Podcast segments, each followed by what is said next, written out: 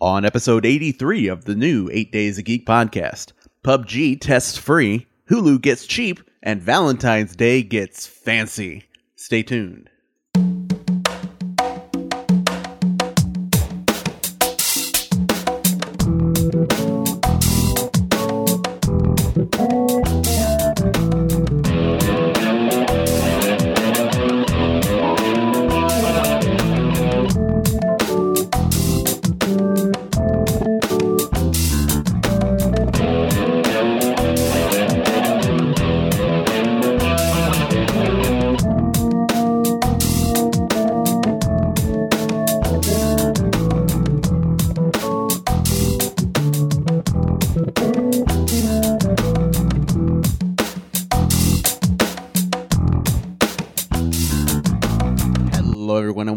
To another episode of the new 8 Days of Geek podcast. I'm your host, Jesse Miller, and joining me, as always, the man who once wore a woman's face mask to get through security only to have it explode, Sean Scott.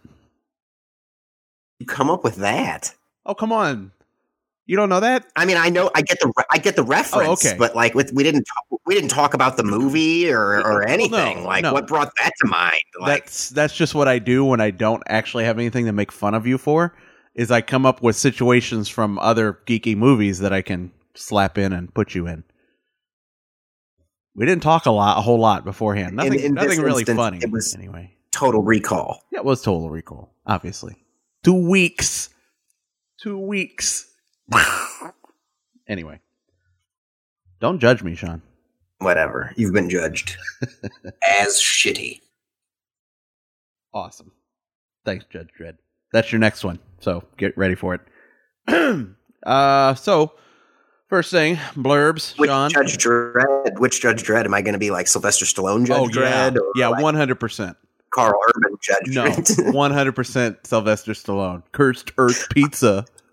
I want to be Sylvester Stallone Judge if I had to pick. So f you, pal. I'm your worst nightmare. uh, well, then all's right in the world.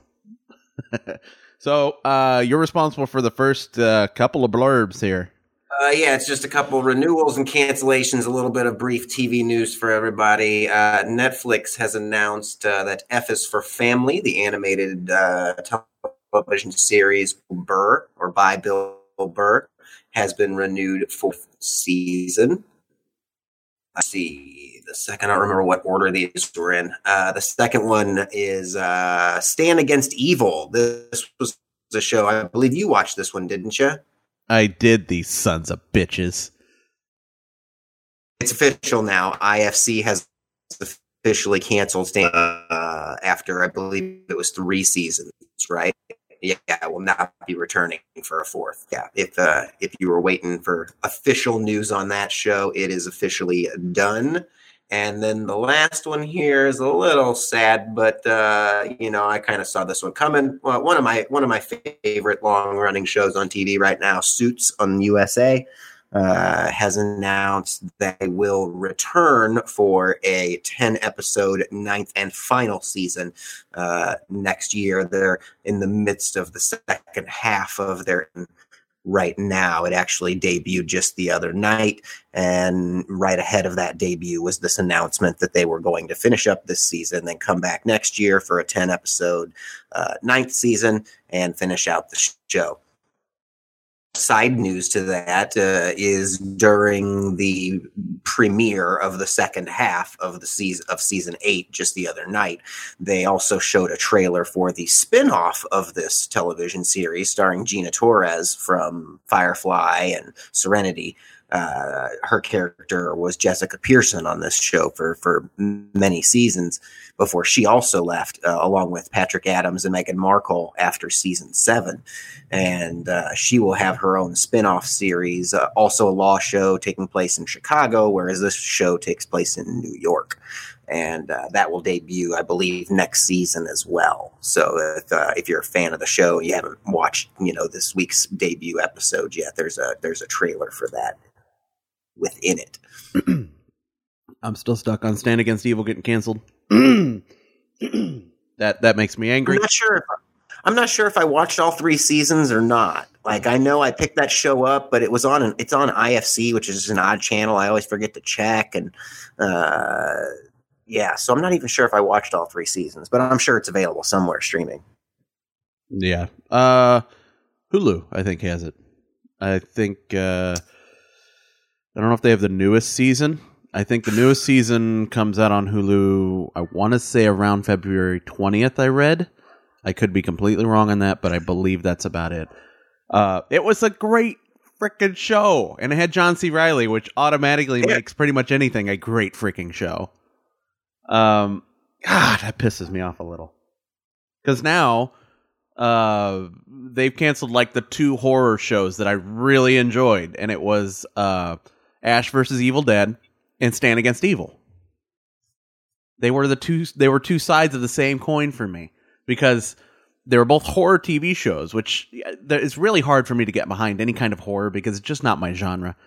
But I loved Ash versus Evil Dead because it was like crazy horror you know, nasty blood everywhere kind of stuff, you know, intestines and everything, but it had some humor. And then you had, for people who couldn't handle the gore of Ash versus Evil Dead, I would suggest Stan Against Evil for them because Stan Against Evil still had blood, but didn't have guts. So the gore was toned down, but the content was still a horror genre with a comedy underlying foundation. It was still fantastic, and that really aggravates me. I don't normally like react strongly to cancellations, but that one that one kind of pisses me off. And anyone who follows me on Twitter has seen for like the last month or so I've been retweeting um renew stan against evil things. Uh, Hmm. so yeah, that that's a bummer. I probably would have seen that. Yeah. Oh well. They come and they go. John C. Reilly just needs to do something else now. All right. Well, uh, I got the next one. so I used to 50 50 my GPS navigation between Waze and Google Maps. Google bought Waze, but not all the features moved over to Google Maps. And one of the main features, all right, I drive like a little old lady. Anyone who's driven with me can attest to this. I always go to the speed limit. I'm one of You those people. absolutely drive like a little old lady. I do, and I go the speed limit all the time. I never, I don't even go five over typically, unless I'm It like in a really big hurry. It is awful. yeah, try try a six hour drive to Chicago with me. it takes six hours. it takes all of six hours, but because of that, I like to know what the speed limit is on the road that I'm on, and sometimes I'm not paying attention and I don't see the speed limit sign, or sometimes uh, Illinois uh, there are no speed limit signs for miles. So, Waze Cell towers. this is a lot of cell towers. Towers. Uh, there's uh, on Waze they had a feature where it would actually show you the speed limit of the road in the corner of the map, and because of that, I would use Waze a lot. Now that has It's come. color when you exceed the speed limit. I know, and it's awesome. I love it. Uh, Google Maps. I mean, I just get used to that up. driving with it at that color. You know what I mean? if it changes to normal color, sounds like shit. I got to speed up. so now uh, that feature has come to Google Maps. You can now display the speed limit um, in both the Android and the iOS app down in the corner of the screen. Uh, sometimes it doesn't work 100%. I mean, you know, they obviously don't know the speed limit for every Bob's Road out in the rural areas, so sometimes you're not going to see it. But on major highways, major roads, major streets, those you probably will. And from what I've seen, it is pretty darn accurate. Um, within a cup, I would say within 50 feet of a speed limit sign, speed limit change, it changes on the screen. Um, sometimes not even that long. Sometimes it changes as soon as I see the sign. So that's kind of cool. It's nice to have, especially when you don't know the speed limit of the area you're in. Don't want no tickets. I mean, it's it's not it's a cool feature. It's good that they added the feature, but I think I I still I'll still use I still use Waze more often than I use Google Maps. Do you? See, Waze. My biggest problem with Waze is I don't like their um, landscape mode. Their landscape mode like off centers the map on my phone for some reason. Uh, Landscape mode. What do you mean? What's this is a stupid question. What do you mean by landscape mode? When you turn your phone sideways? I mean, I turn my phone. Yeah, I always put my phone sideways and then like up in my in like my dash hole. like my, my that's a fun term, isn't it? Oh, right in your dash hole. you know, be careful. Yeah, I take your phone and stick it in your dash hole. put it up there and by my speedometer, you know. Uh, but I always put it, yeah. Uh, so no, what it, it's it, your so like your little icon is like off centered. yeah, let me. let's see here. That's weird, dude. Yeah, I got to turn mine on now. Yeah, I'm gonna turn mine on. I'll tweet out a picture here. Um, dude, I already have an account. Don't make me do this. I to I deleted it from my phone whenever. Uh, okay, so now if I if I turn on navigation, so I say I want to go to. Uh, I don't know. tell it where I want to go somewhere. Let me find a Starbucks nearby. That'll work. I'm to go to work. I go there. So now I turn. Let's see. And I say Yes, you're right. Maybe it is kind of slightly off center. zoom. Okay. Yeah. See, it doesn't. uh Like if I say recenter, it's weird. It doesn't put the little car in the middle of the screen. I guess it's not entirely in the center. You're right. Yeah. It is. It mine is just like, and I only mean slightly, but like slightly off to the right. Yeah, it is. It's slightly off to the right. And that I don't know why, but that that throws me off when I'm driving. It bothers me.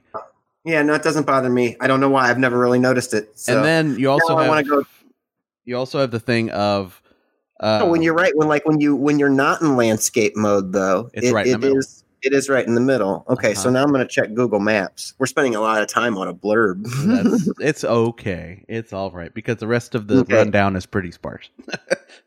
so Google Maps, and now, uh, yeah, you you tell me how to go to work too.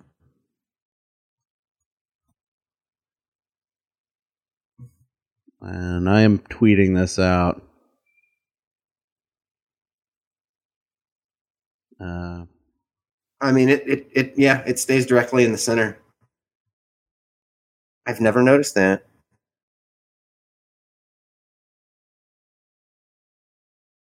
yeah, on the podcast.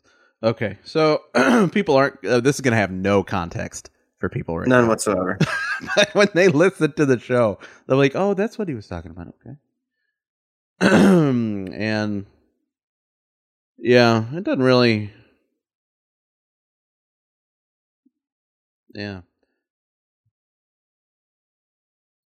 Uh, I'll put. I'm tweeting out. This is the Waze landscape mode off to the right that I was talking about on the podcast. Parentheses. In the future.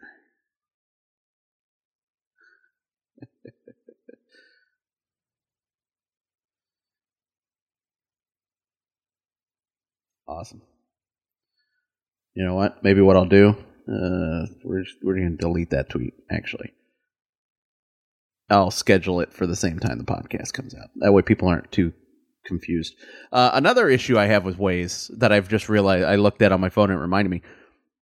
Even when the app is closed, it's actively using my location. That's a little annoying, and it won't it won't stop until I actively close the app.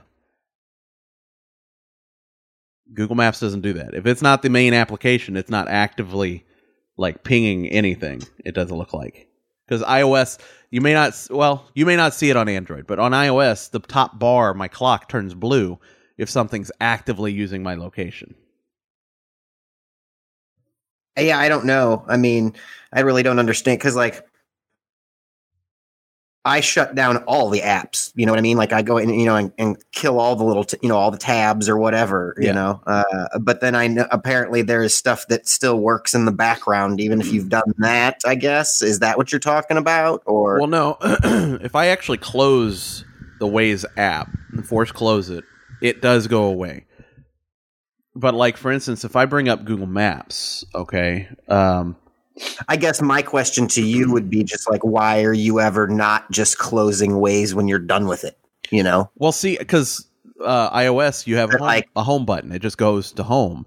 So it's an extra step for me to physically close the app. You know, because Sure. I've got a then I've got I've got the iPhone 10s, so I've got to actually, you know, exit the home button or let's see. So if I go into it, I've got to lift up and hold to get my app list, and then I've got to flick Waze away to turn it off. I don't like that because Google Maps doesn't do that. If it's not actively navigating me somewhere, if I'm just in the map view view where I'm viewing things, if the app goes away, it turns off that little notification that it's using uh, location. Maybe I'm just more meticulous about that kind. Of like I, I just like constantly am closing everything. Like I hate there being anything open. Yeah, At I'm, all. I'm way too important of a person to waste my time on that. wow, way to try to turn that into an insult. You're such a dick. I know. So, um, yeah, that was way more time than I had planned on spending on that, but it's it's good information. You know, why not? So now, Gaming. gaming news. Uh, PUBG, uh, that game that so many people love. Uh, it, it didn't. It Oh, yeah. took. It took My off. favorite. Oh yeah, Sean's favorite. It took off. Huge PUBG player. it took off because everybody loves a battle royale, apparently. However, when Fortnite came into the scene and said, "Hey, we'll give you that experience plus building for free," uh, everyone obviously went crazy and flocked to Fortnite. And the price, uh, the barrier to entry right now in PUBG is the price of the game. Um, it's not a well, it's not a well coded game. Still, it's st- they're still working bugs out of it, and yet it costs sometimes around thirty dollars to buy this game. you know, and that that's an issue. Um, people aren't going to spend thirty dollars on a game they're not one hundred percent sure they're going to like. Typically, so Player Unknown Battlegrounds, what PUBG stands for, has begun testing a new free to play version of the game called PUBG Lite. And they're testing this in Thailand right now. Um, it's a good idea. I just. It's its own standalone game. And, you know, it'll have its own dedicated dev team. And they're saying maps and features will eventually trickle down from the paid game. But what I want to know is what is it starting at? Like what is the feature set starting at? What are they what are they cutting out to justify the free price tag? You know, cuz PUBG doesn't have that much as it is right now. So I, there's not a whole hell of a lot you can cut out of it. Um the uh the the light version is also made to run on a less powerful machine than the regular PUBG game, which is a little weird. Uh, let's see here, PUBG Lite minimum rec, uh, minimum specs. Uh, we got Windows 7, 8, or 10 in 64 bit, Core i3 2.4 gigahertz, 4 gigs of RAM. You can use integrated Intel HD 4000 graphics uh, and a 4 gigabytes worth of hard drive space. The recommended specs are the same OS, a Core i5 2.8 gigahertz, 8 gigs of RAM, and something uh, at or above a GeForce GTX 660 or a Radeon HD 7870, uh, also with the same 4 gigs of hard drive. Eh, I mean, uh, the minimum specs being able to run on integrated graphics is nice, but that's also, you can almost guarantee that's going to be potato mode. Uh, nothing's going to look good. So, mm, hell does potato mode mean? You've never heard potato mode? um, potato mode is when a game's graphic settings have to be set low enough that everybody's head looks like a potato. yeah, it's potato mode. It's the dumbest thing. You say so. Yeah, PC Master Race. so yeah, uh, free version of PUBG may be coming to you. How about they just lower the price? Make it five bucks. Make it ten bucks. What the hell is this thirty dollar price tag for? I didn't even play PUBG uh, until the mobile version came out because I wasn't going to pay for it on PC. Then the mobile version came out. I played that a little bit, and then they added it to the Xbox Live Game Pass, and that's really I, I downloaded it, but I haven't even played it yet. Uh, but anytime I can get a game without paying for it, I'm going to play it. uh, unless it's for unless it's fork knife, as I say. I like to play with people. Um, my one of my uh, cousins likes Fortnite, and I always tell him all the time, you know, you're really good at that fork knife. It just gets under his skin. It's fantastic. It's really it's really clever. I know, right? Anyway, so another game that has been in uh, crosshairs lately Fallout 76. It's not great. Ooh, what did they do wrong now? they didn't do anything wrong. It's just something different. Uh, they have outlined how their new PvP mode, which they are calling survival, works. Uh, so now you have two different version, uh, two different ways you can play Fallout 76. Um, survival still in testing, but it will eventually just be adventure or survival. Adventure is what we have now. You know, you enter the wasteland and you adventure with either your friends or strangers, and if uh, if you don't want to do PvP, you just don't shoot anybody. Uh, if somebody shoots you, it's uh, highly uh, reduced damage, and as long as you don't shoot them back, um, the PvP doesn't engage. They have such reduced damage; it would take them forever to actually kill you, and you can run away. Uh, however, in this new survival mode, everyone has full damage on everyone at all times. Meaning, if someone is not on your team, they are probably your enemy. so shoot them all. Um, so let's see here. Uh, it says here, this was one thing I was kind of worried about. It says a scaling system will be in place to make it easier for lower level players to fight back against higher ones. Um, Point. it, but I don't know how they're going to make that happen. It that's weird.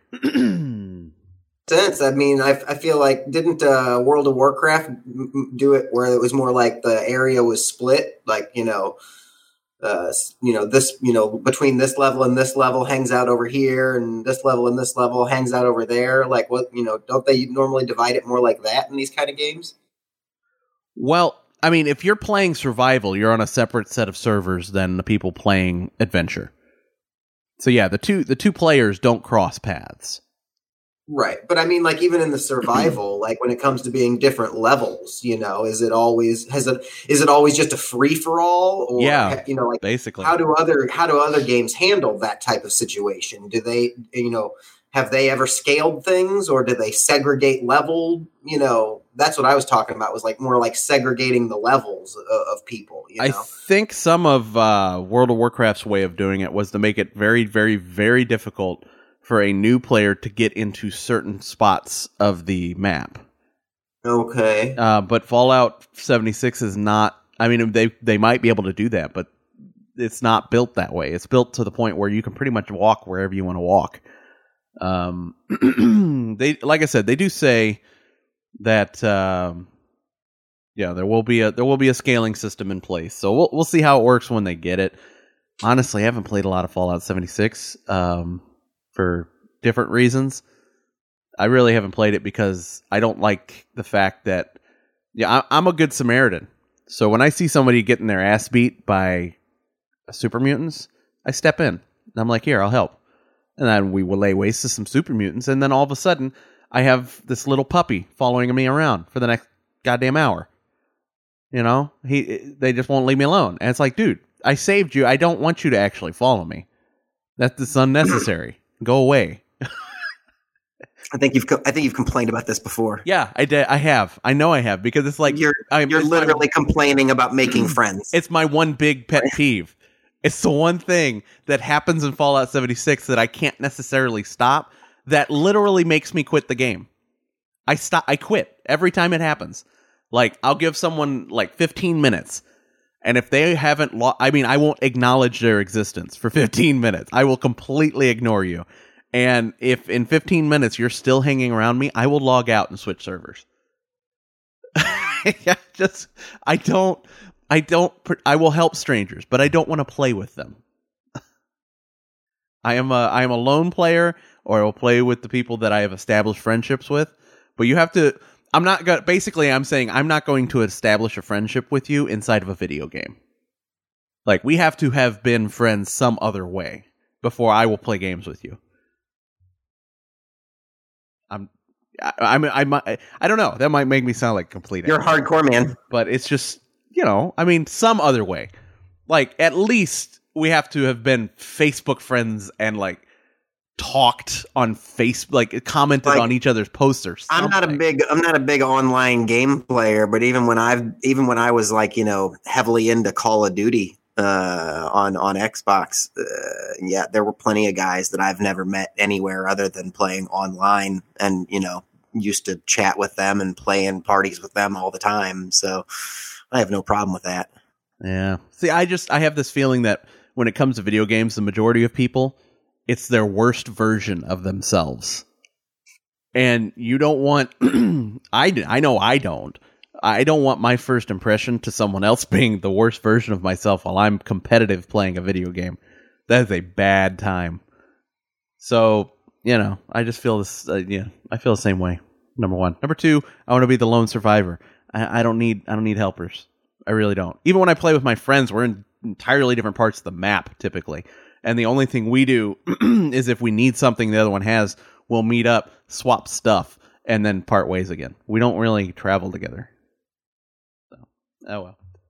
I'm used to the old fallout games i guess. Old habits die hard so Even in the old Fallout games, I always had a companion. always had the dog, Really? or, or or in Fallout Three, always. I, in Fallout Three, I had. Uh, I think. Could you have two in Fallout Three, or no? I think you could only have one. you have one in fallout 3 i think you might have been able to have two. Vegas, you were able to have two. yeah that's right That's- Uh, so yeah, in Fallout Three, I think uh, I used both the uh, dog meat and sometimes Fawkes, the super mutant. And in uh, New Vegas, I always brought around uh, the dog. I don't remember what his name was. Um, I don't think it was dog meat in that one. I think it was Rex or something. Um, had like a robot companion, I believe, because you could. I think that was the thing. I think you could have like one living and one robot. Um, and then I also have the dog and uh, so even in the Yeah. apocalypse, you need compa- companionship, man. No, no, you don't. Not even a little. Uh, I, I have not. I have not had a companion in Fallout in a single Fallout game that's allowed it. Uh, I have I have them for the amount of time I have to have them. Like, um, when and I have talked about this before, but you know that like even I think in Fallout 4 specifically, uh, because like you were like, oh well, I used the Lone Wanderer perk or whatever, uh, but like that's still in effect with dog meat. So like you can use dog meat as a companion, and yeah, that, that perk still is in effect. that's true. But dog meat still breaks my stealth. He still attacks Come things when it's not supposed to. Nah, I mean occasionally yes, but at the same time. I mean, because I play a very stealthy character too. I'm I'm always sneaking everywhere, and uh, I mean, honestly, you can just leave dog meat to his own. Like if he sneaks off and goes and attacks somebody, and your stealth is that good, like mine is, like you just stay hidden and just wait for it, and they'll either take dog meat down or not, you know. And when they take dog meat down, he just sits there and whimpers uh, until you come heal him. Yeah, but I don't even Uh, want to. Uh, uh, just uh, really let dog meat fall off mountains all the time and stuff. Like I don't know how many times I'm I'm like walking up like a really I'm climbing up something that you may not supposed to be climbing up and and things like that. And then all I hear is and I'm like, oh, there went the dog. wow. he, he falls off stuff all the time. It's hilarious. And then you find him at the bottom and he comes running up like, oh, I'm healthy again. That's why it's great to have an essential companion. Yeah, don't need it. Don't want it. Oh, thank you. I will stroll alone through the radioactive wasteland. the first time I was climbing up something and I just heard, and I was like, "What- what's that? Oh, the dog fell. wow. Way to laugh about pain, Ah. Sean. Oh, it's hilarious. All right. Well, that's it for Vidya Games today. I have to tell you something, Trevor.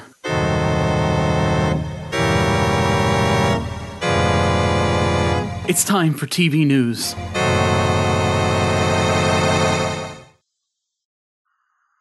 John.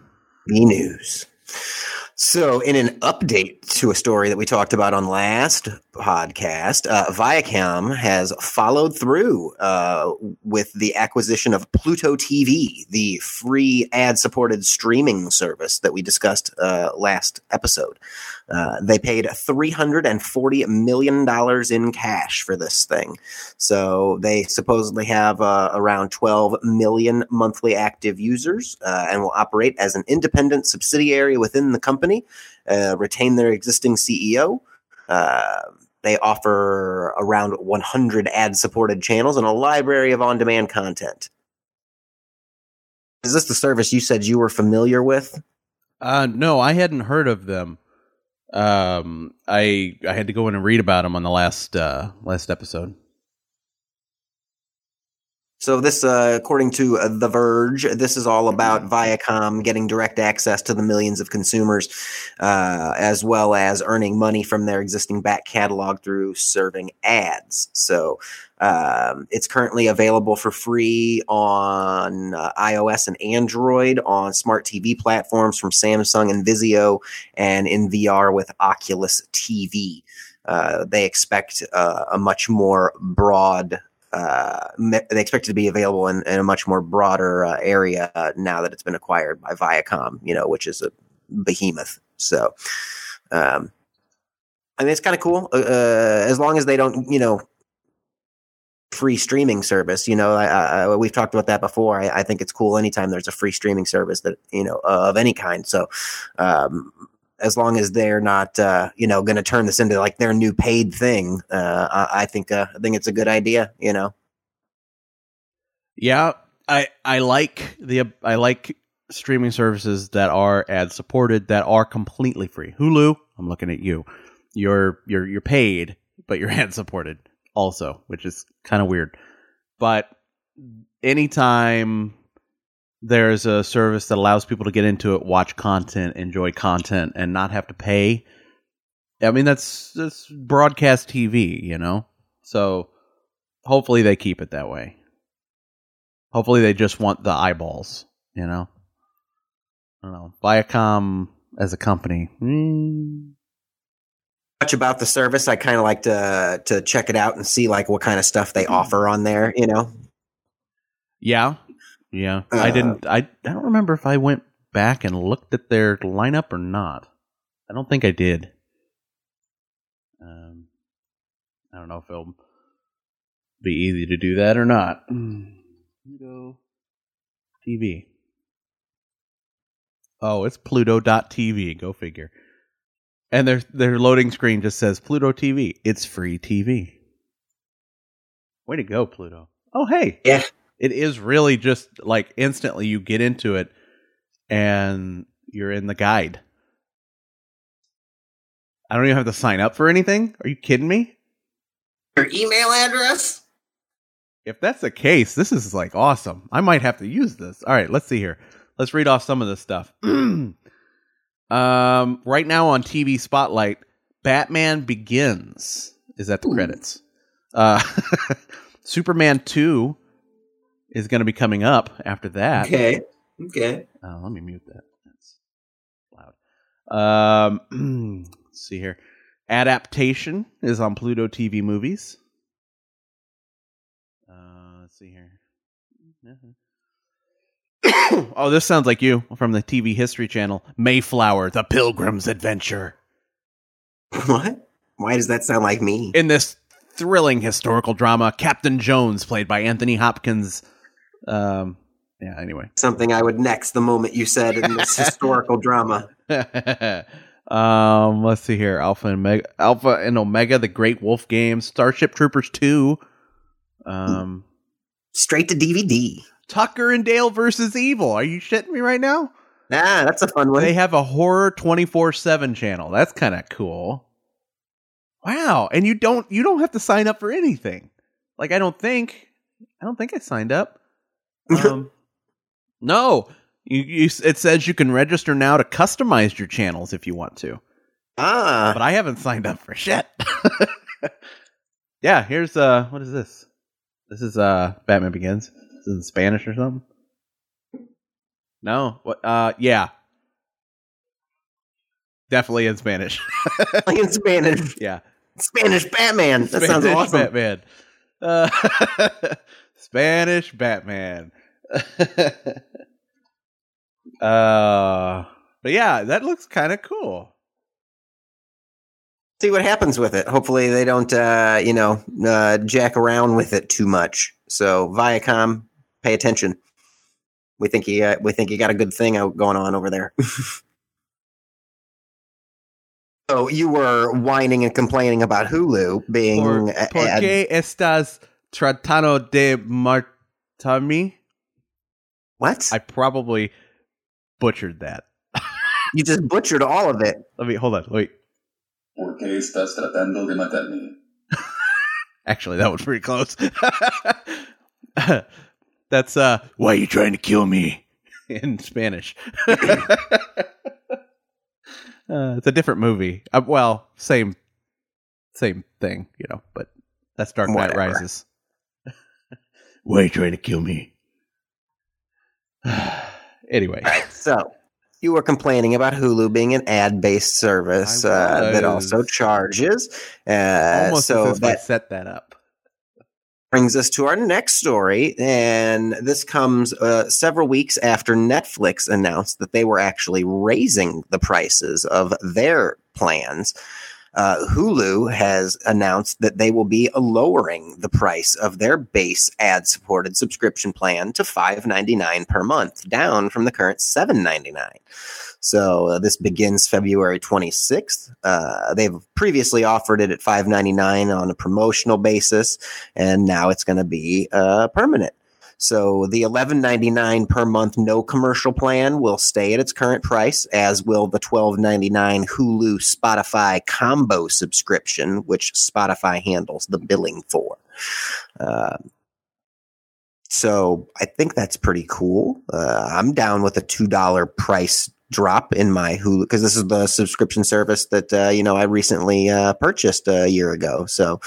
Um, that's I, I, and I don't pay for the uh, you know the no ad one, so I have the uh, I have the, the the base ad based service, and and and I've been happy with it. So uh, I bill by two bucks a month is fantastic to me. Yeah, I um I forget how long my promotional stint was, but it was uh it was cheaper for me. Uh so it was like 6 bucks a month for me for like a year or something. And it was awesome. And I mean it, it only went up to, you know, 8 bucks a month, which wasn't that big of a deal. But going back down to 6 going to be pretty cool. Every dollar counts, man. And they have ads, Now, you know? So yeah, right.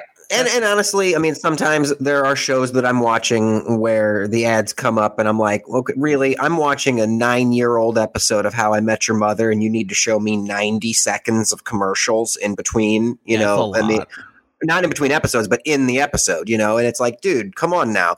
But I think I have noticed uh, that, you know, as I'm if I if I'm binge watching, you know, especially something older like that, uh, as I'm more as I get like a couple episodes in. I don't know if it recognizes that, or maybe this is part of their whole algorithm or whatever. But especially on an older show like that, I notice that the commercials begin going away. Like I, there are less and less of them. Like sometimes I will have entire episodes where it only may go to commercial once. You know, Yeah. um, so uh, there are, and, and then there are occasionally times on Hulu where you will get the option to watch like an extended commercial before a show, uh, in order to get no ads during it at all. And uh, I always accept that option. So uh, there are little things uh, about Hulu that you know the ad based service honestly has never bothered me. So and it and it did say that this decrease in price any increase in ad time or anything. So everything should you should not notice any increase in in uh, the ads that you see on on your streaming um, because of this. Gotcha. Yeah, and Did, also uh, they are saying here that you um they are going to be increasing the price of Yeah. Hulu with live TV. Uh, right. So uh, now that's that's a that's a totally different monster. Um, Yeah. You know, I'm not even familiar with Hulu with live TV because it's a much uh, it's a much more extensive uh, subscription service, and it's going to jump from 44 or from 39.99 up to 44.99. So that's a that's a pretty big price hike. Yeah, but I mean, even at 45, it's on par with everybody else in the most everybody else within the streaming game with their channel selection. Um, I think the only person that's still beating them out, and it's kind of a bummer because I'd like to go to Hulu with live TV, but there are more channels, I believe, for less money on DirecTV now. Um, at least the channels that I'm looking for. Uh, you know, like um, oh, what was one of the channels? One of the channels I almost had to have was unfortunately MTV2, I think, uh, because my wife likes the um, reality shows uh, like Teen Mom and stuff. So Okay. uh, Hulu doesn't have that on their channel lineup for the live thing Gotcha. but DirecTV now does. Um, it might be something that we can reevaluate and see because uh, if she doesn't watch those anymore, it might be easier to go with Hulu and consolidate uh, my Hulu subscription and my DirecTV Now thing because DirecTV Now, I believe, right now is $45, $46 a month.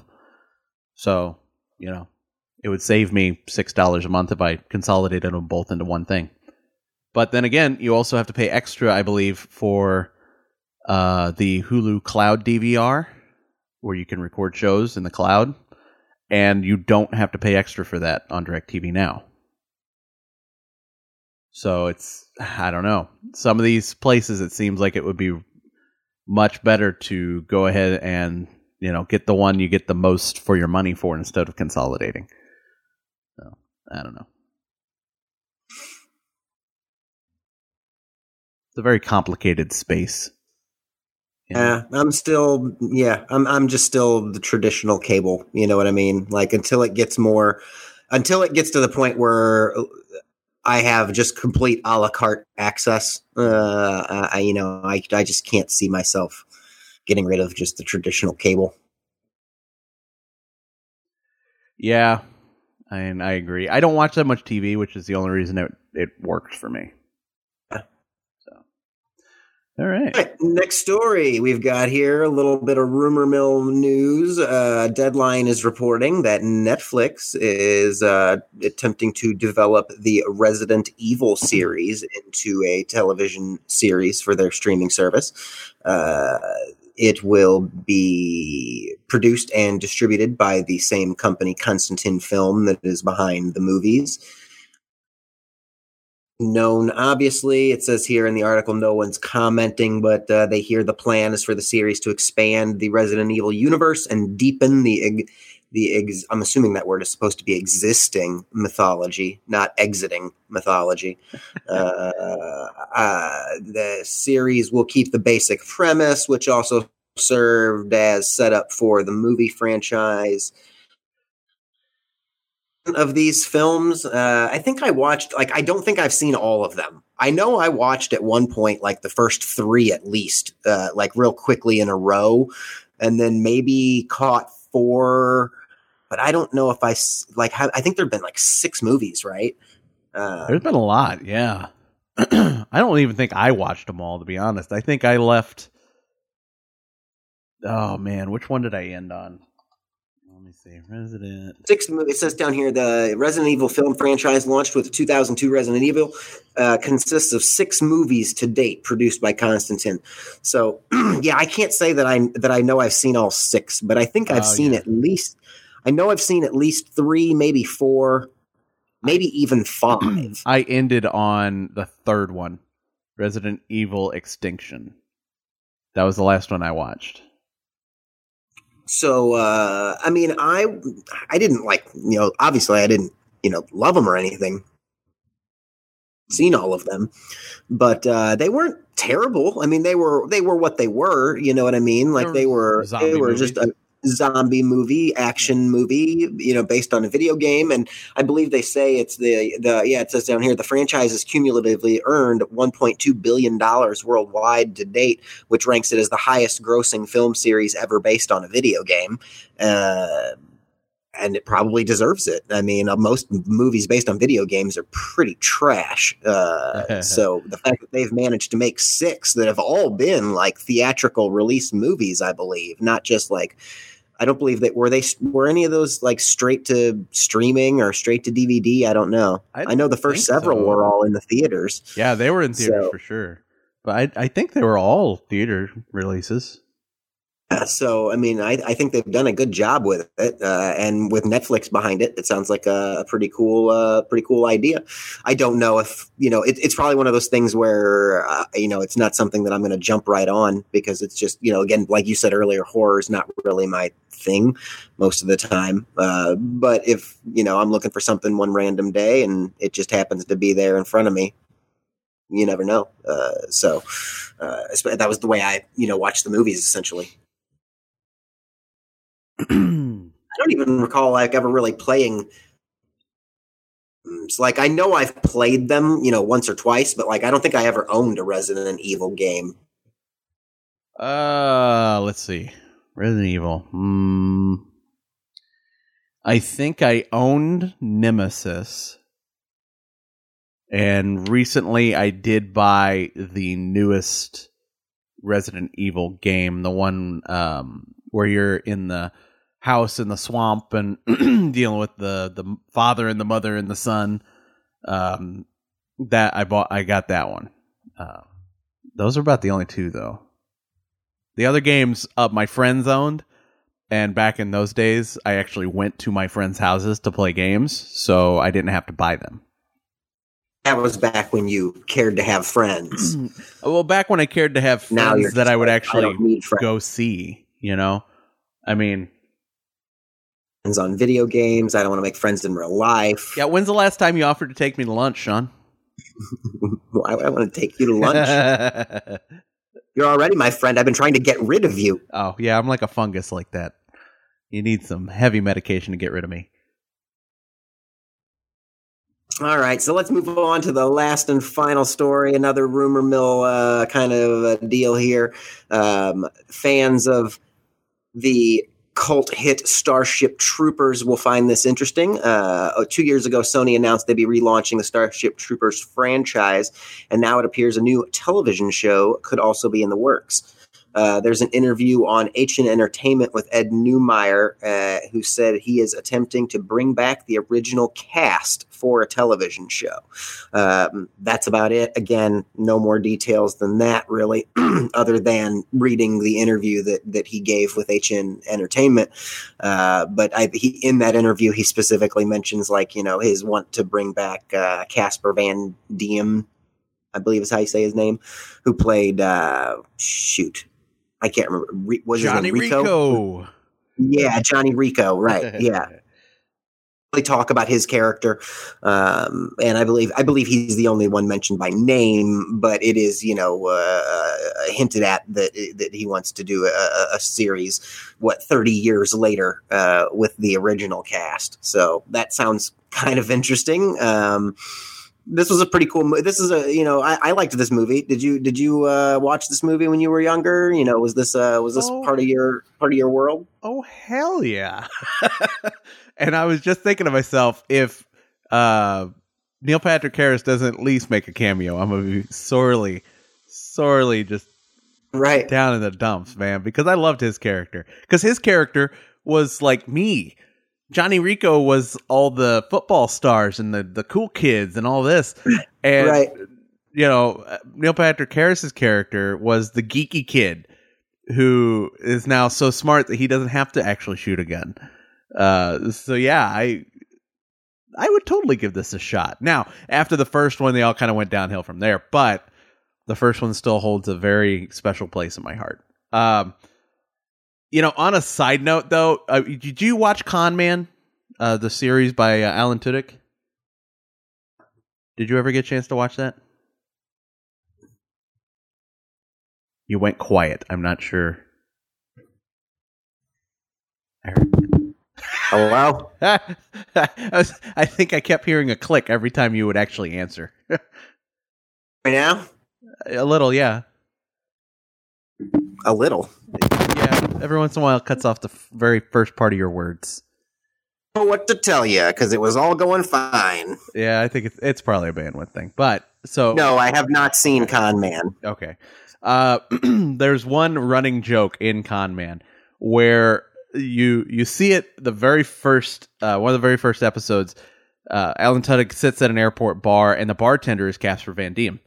Um, you know, he's talking to him not as Casper but as just a bartender, and talking about you know how how hard it is to be a uh, someone who is, has a cult following and all this stuff and blah blah blah and then every single bartender for the rest of the show is Casper Van Dien.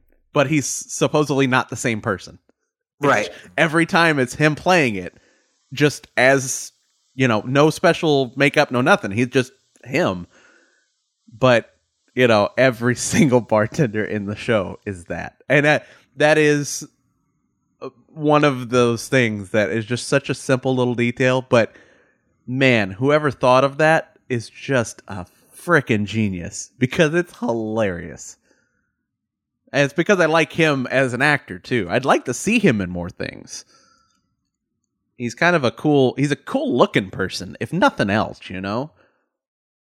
And are you? I think you're. I think you're in love with Casper Van Dien, I may be. It's possible. Uh, a man crush, Let me look. Let me look up his uh, his. unlike a on like a sex symbol from 30 years ago. Yeah, let me let me look up his face. Yeah, I like that jawline, man. That's a good jawline. so if you could have Casper Van Dien, uh, Nathan Fillion, and Timothy Olyphant, yeah, that that would be that would almost that might be my perfect boys' night out. That'd be fucking, that'd be kick ass. All right, cool. All right, that's. Uh, I think that does it for the television news. The television news. All right. I guess Tech news. there is not a whole hell of a lot going on in tech right now, simply because we are in the aftermath, the uh, uh, the the ice age of CES that happens every year. Uh, but I did come up with a couple things. So, pardon me if these are not earth shattering, but they'll do. Uh, Google is going to be buying Fossil's smartwatch technology. Fossil, if you haven't looked at any other smartwatches, they are actually really nice smartwatches. They're a little pricey for me. Uh, but eh, what smartwatch isn't? So they're they're big into the round faces, smartwatches that look like regular watches, that kind of thing. I love that. Uh, a smartwatch that looks like a smartwatch is kind of like an electric car that looks like an electric car. It's cool, but it looks like a smartwatch or it looks like an electric car. You know, it's not supposed to look futuristic. It's supposed to blend in and yet still be functional. Um, so I'm hoping that they are going to be buying all of this tech and all this intellectual property uh, to basically make a pixel watch, like the the supreme all hail to the king watch from WatchOS for Google that they need because frankly WatchOS and what used to be Google Wear is or what yes Wear OS I'm sorry um and Wear OS is starting to oh I don't want to say disappear but it's being replaced. You know, uh, people like Samsung coming out with uh, watches running on Tizen and things like this. It's it's got to battle a lot harder than Apple's WatchOS does because obviously, if you want to use an Apple Watch, you got to have an iPhone. That's just the way it is with an Android. You know, with Android and Tizen and I think Fitbit has one that's Fitbit OS or something. Uh, with all these, they work with pretty much anybody. So if you're one of those, you've got to fight a lot harder. And hopefully, this purchase of Fossil's uh, IP will help uh, Google in the long run. They are buying it for there's a number here forty million dollars, which honestly doesn't sound like that much. That uh, I, I don't know. I don't know what the going rate for smartwatch technology is.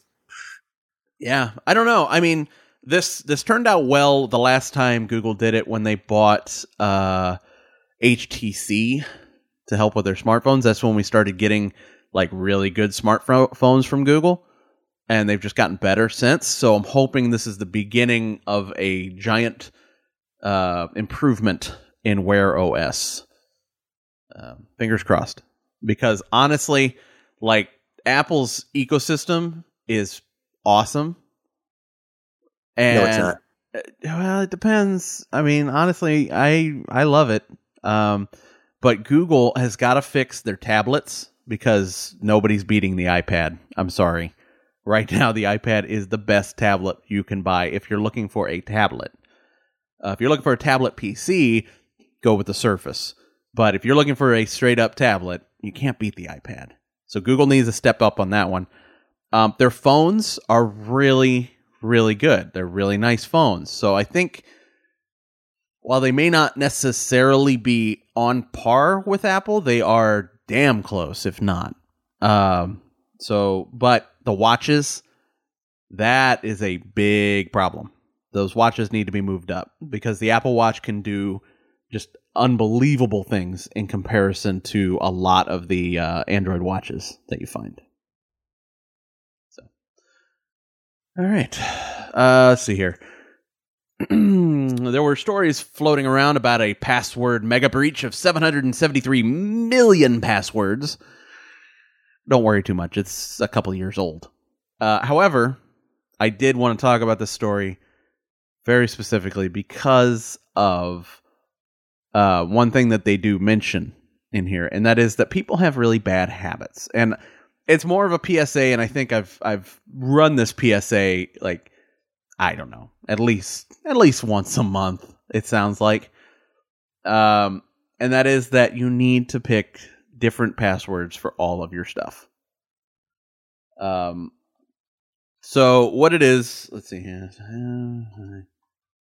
Been pwned. Okay. so several security researchers basically go online.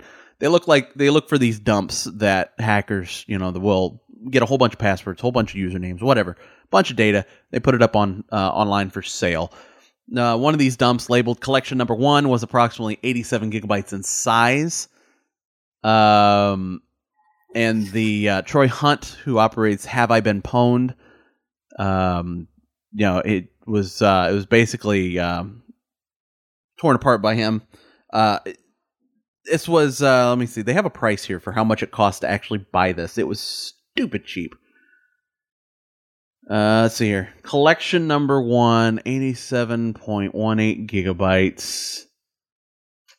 I don't think I don't know if it says it in this article, but it was it, it was like less than fifty dollars to buy these passwords. Now, these are just passwords, but if you use a if you use the same password for everything, then if one of your passwords is on here, it's, it's quite possible that it's you know it's it's going to be easier to guess. So if you go to uh, have I been pwned.com, that's it's have I been p w n e d dot com. Uh, up at the top, you can actually click on passwords instead of um, your username because uh, your username's been pwned. I guarantee you. There's no reason to even check it. your email is out there. Yet don't waste your time. Go to passwords and type in one of your most used passwords. See if it's been pwned. Okay, so I just typed in one of mine. It says, "Oh no, pwned." This password has been seen two times before. All right, now that granted, that is one of the passwords I use for low security sites, uh, forums, things like that. So that I'm not that worried about. But the one you do have to worry about, check your email password. That is the gatekeeper to every other account you have. Okay. Good news. No pwnage found.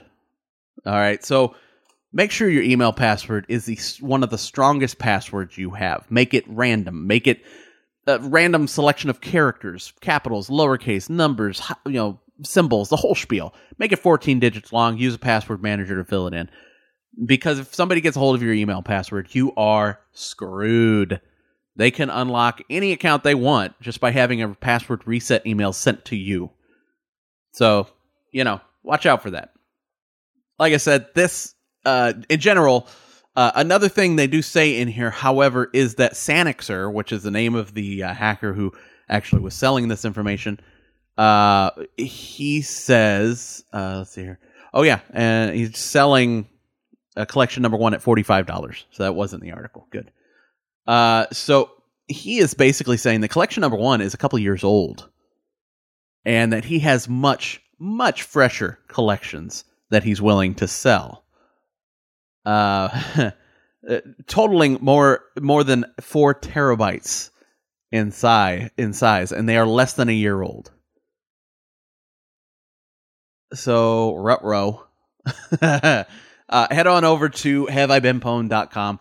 Check your passwords. If some if one comes up pwned, maybe think about changing it. Or if you just cannot be bothered to change passwords because it's too hard to remember them, turn on two-factor authentication at least. Uh, that will help. It's not a, it's not a cure-all, but it will help. It'll make it harder for a hacker to get into your account if they even if they have to have your password. So, all right, uh, Sean, this one is actually for you um, because I know that you're working on your Girl Scout badges. Always am. Yep, always are. Always growing as a girl. Um, the uh, let's see here. This says uh, in, in 2018. This comes from Mashable. Um, the Girl Scouts of of the United States announced a new STEM oriented badges. Now, I think we may have covered that when it happened.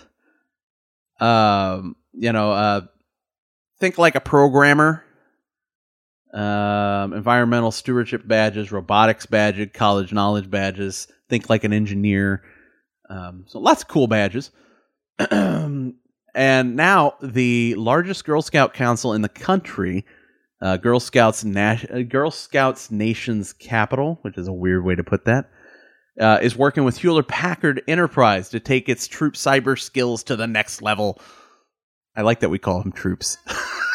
that may be a little bit more militant than I'm willing to call the Girl Scouts, but uh, some of them are scary.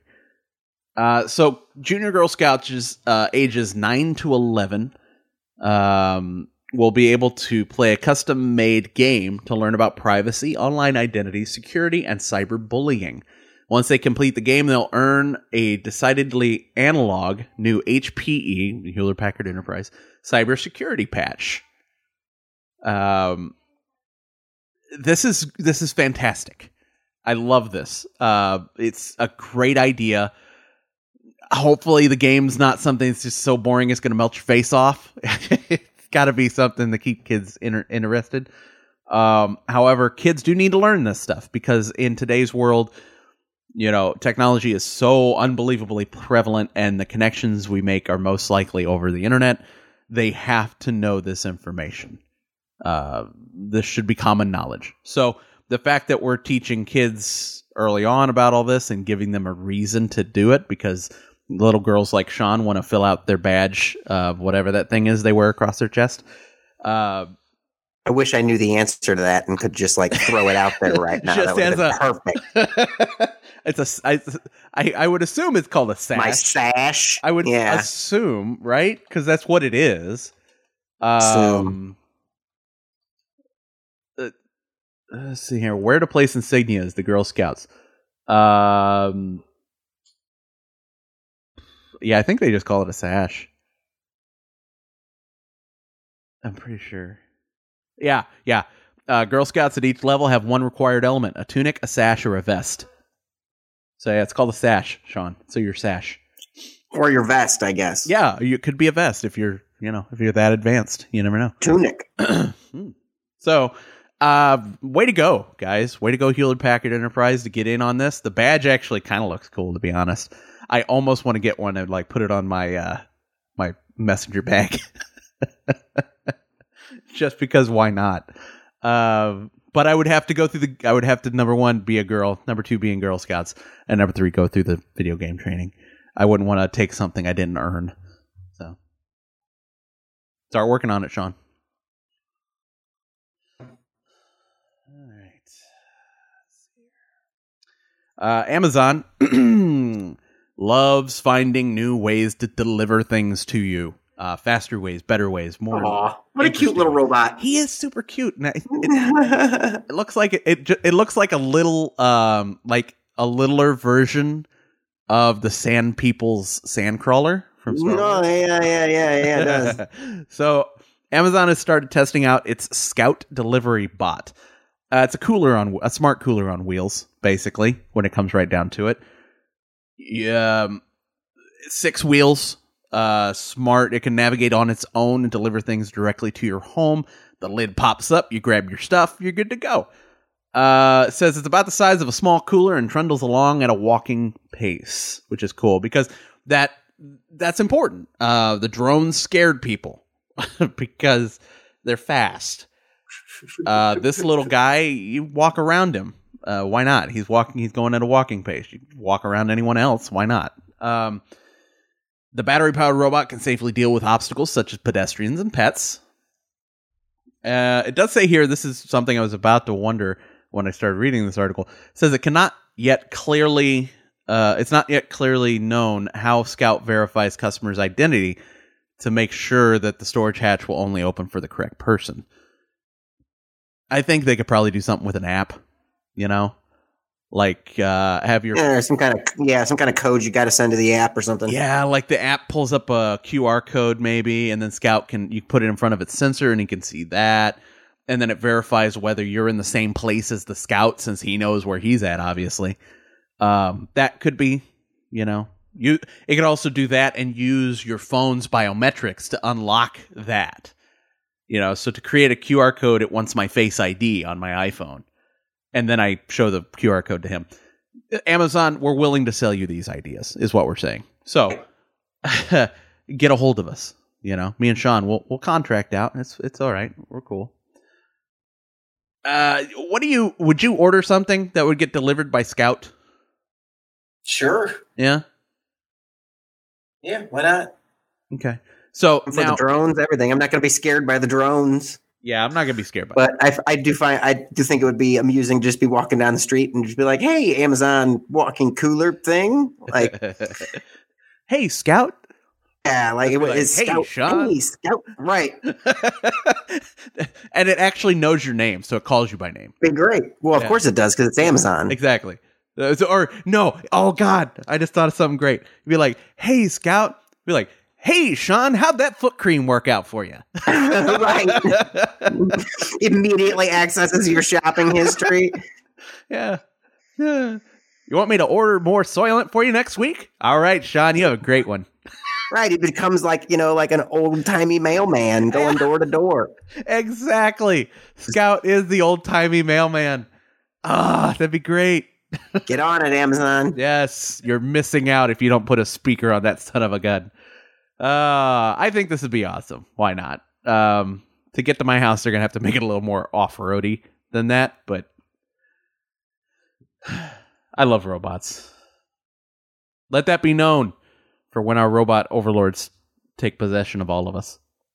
I love robots. all right. Um, this one was kind of uh, interesting. Sean, you you joined the ranks of Charter for your internet, but before that, Yeah. you were with AT and T, and you had a data cap, if I remember correct, didn't you?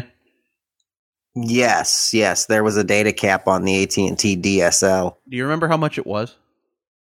I don't. So Do I'm not. honestly asking. Okay. Uh, this uh, article comes from Ars Technica, and it's basically using data from OpenVault, which is a set of products that ISPs use to uh, count, basically count bits uh, and see how much data people are using. It says here that U.S. internet cable customers are using an average of 268.7 gigabytes per month, and 4.1% of households use at least one terabyte of data per month. Um, a lot of internet service providers, uh, like Comcast and others, have a one terabyte per month limit. If you go over that, you pay an overage, which is dumb. It's stupid. Uh, but the point of this article is saying that uh, last year, that number was only 2.1% of households hit the one terabyte mark.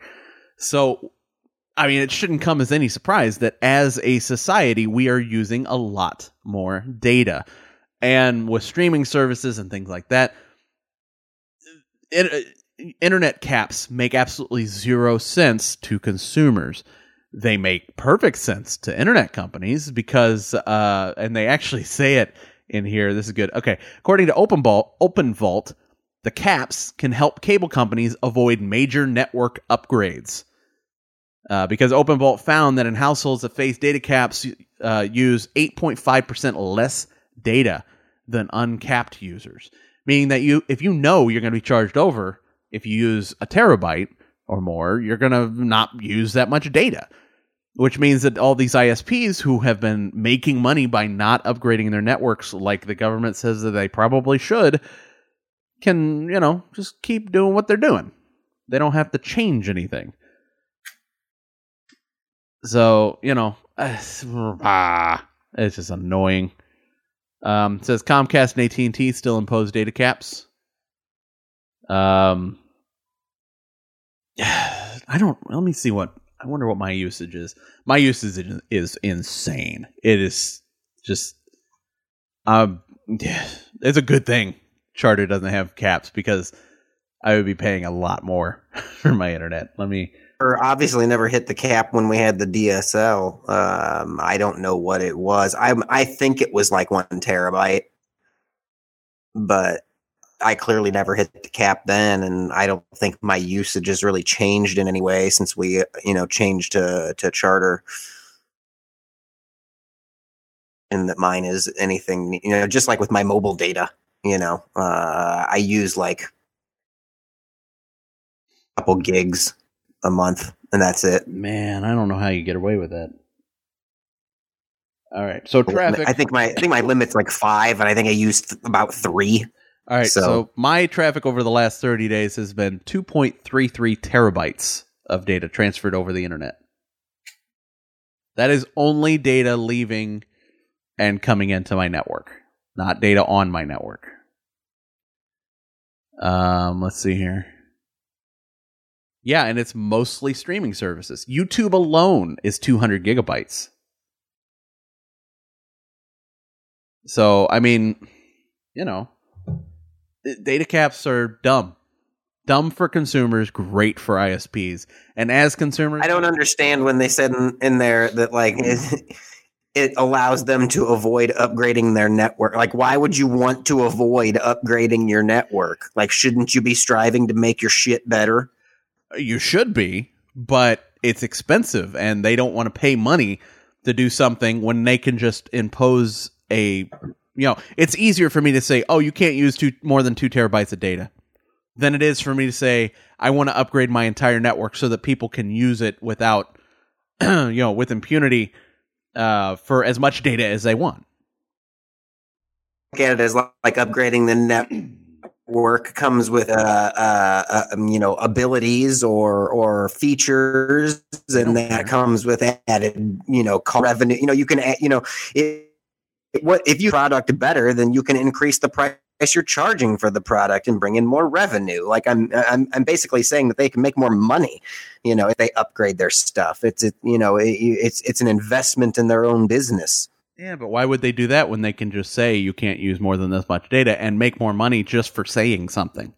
Well, Because now they're people assholes. who exactly because they're assholes. That's I'm going to put that on a T-shirt.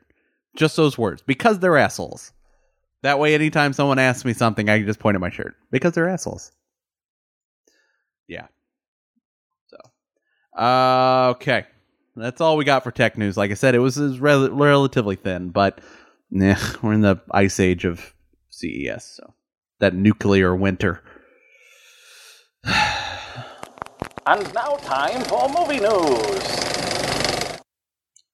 All right, Sean, you got the first one.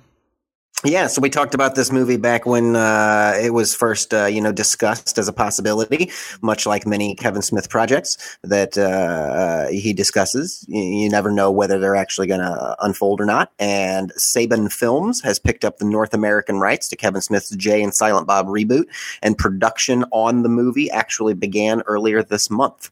So uh, we discussed, you know, the idea of this movie back when when they first talked about it, and it was that uh, they're they're going to revisit Jay and Silent Bob Strike Back, and that uh, Jay and Bob are going to find out that they're trying to reboot the Blunt Man and Chronic movie that took place in the first one, and they're going to travel back to Hollywood to put a stop to it again, just like they did in the first movie. It's a reboot. So uh, uh, production has actually begun on it. So I mean, that's once that happens, you know, you know, it's actually going to happen. So, like I said, there's a lot of Kevin Smith stuff that goes unfinished or whatnot, but uh, this one is this one's moving forwards. So, you know what I'm looking um, forward to the most? I want to know how they explain Kevin Smith's uh, Silent Bob's weight uh, loss. Silent Bob's weight loss. God, it's yeah, gonna be, yeah, I know it's, it's going to be hilarious when they do it. you know they'll, yeah, I saw, with something. I saw a meme on the internet the other day on, and, I think it might have been like Kevin Smith's IMDb show, probably is where it came from. Uh, they're doing an interview with Haley Joel Osment. And the meme said something like, I never thought when I saw Kevin Smith and Haley Joel Osment in a photo together, Haley Joe would be the fat one. and uh, and and it's it, it it was clearly evident. Like Kevin Smith is looking looking good. You know, he's lost quite a bit of weight. So yeah, it'll be funny to see how they play that in the in the film. Yes, sir. All right. Mm-hmm. Okay, so a while back, I forget how long ago it was for me. Maybe almost a year. Uh, maybe even more. Uh, Movie Pass was kind of the thing, man. $10 a month got you unlimited movies and I made them pay for it too cuz I went to see movies. I I I went to go see movies I didn't even want to go see.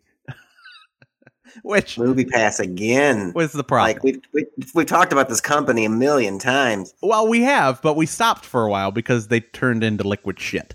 Um, That's because we are just expecting them to go bankrupt, and they still haven't. They're the fact that they're still afloat amazes me.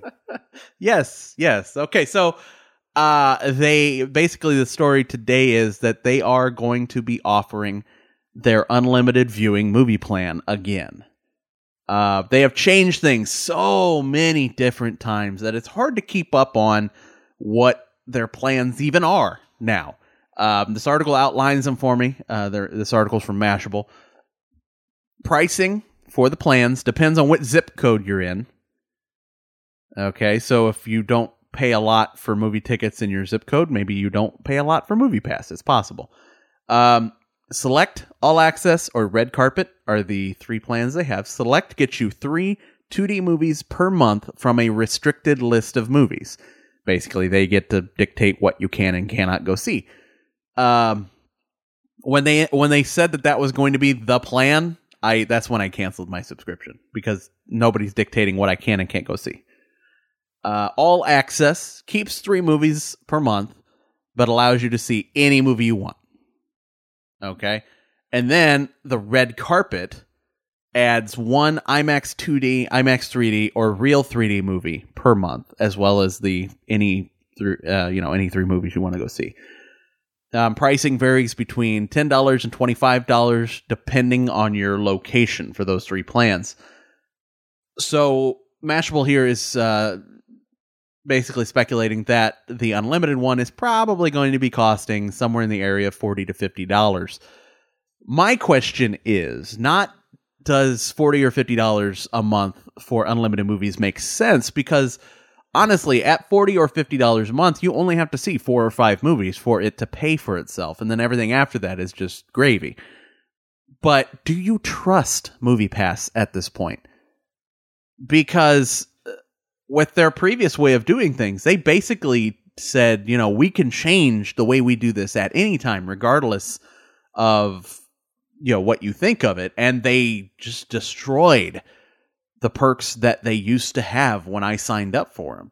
So at this point, do you start paying for Movie Pass again in order to get this you know this amazing ability to see as many movies as you want and give them the trust only for them to basically throw it in the toilet and shit on it again?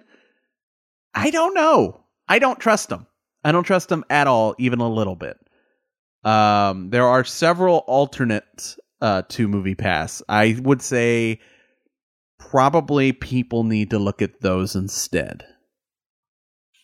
Because i i think between the pricing and the fact that movie pass what what bothers me the most is that movie pass feels like they want to be the gatekeeper to a giant audience that movie studios can basically say hey movie pass you know we our movie is coming out and we we want to have a whole bunch of people go see it but instead of them actually going to go see it because it's a good movie and they want to go see it how about you just put it on your restricted list?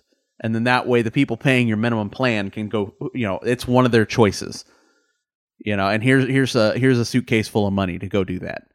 Uh, i think that is a horrible idea because if your movie is bad your movie is bad. That's just the way it is. Make a better movie. You know you shouldn't be able to basically pay for views or pay for clicks um, I, I hate that model and MoviePass seems like they want to be the gatekeepers of that model for the theater industry. And boo, just boo. Nothing.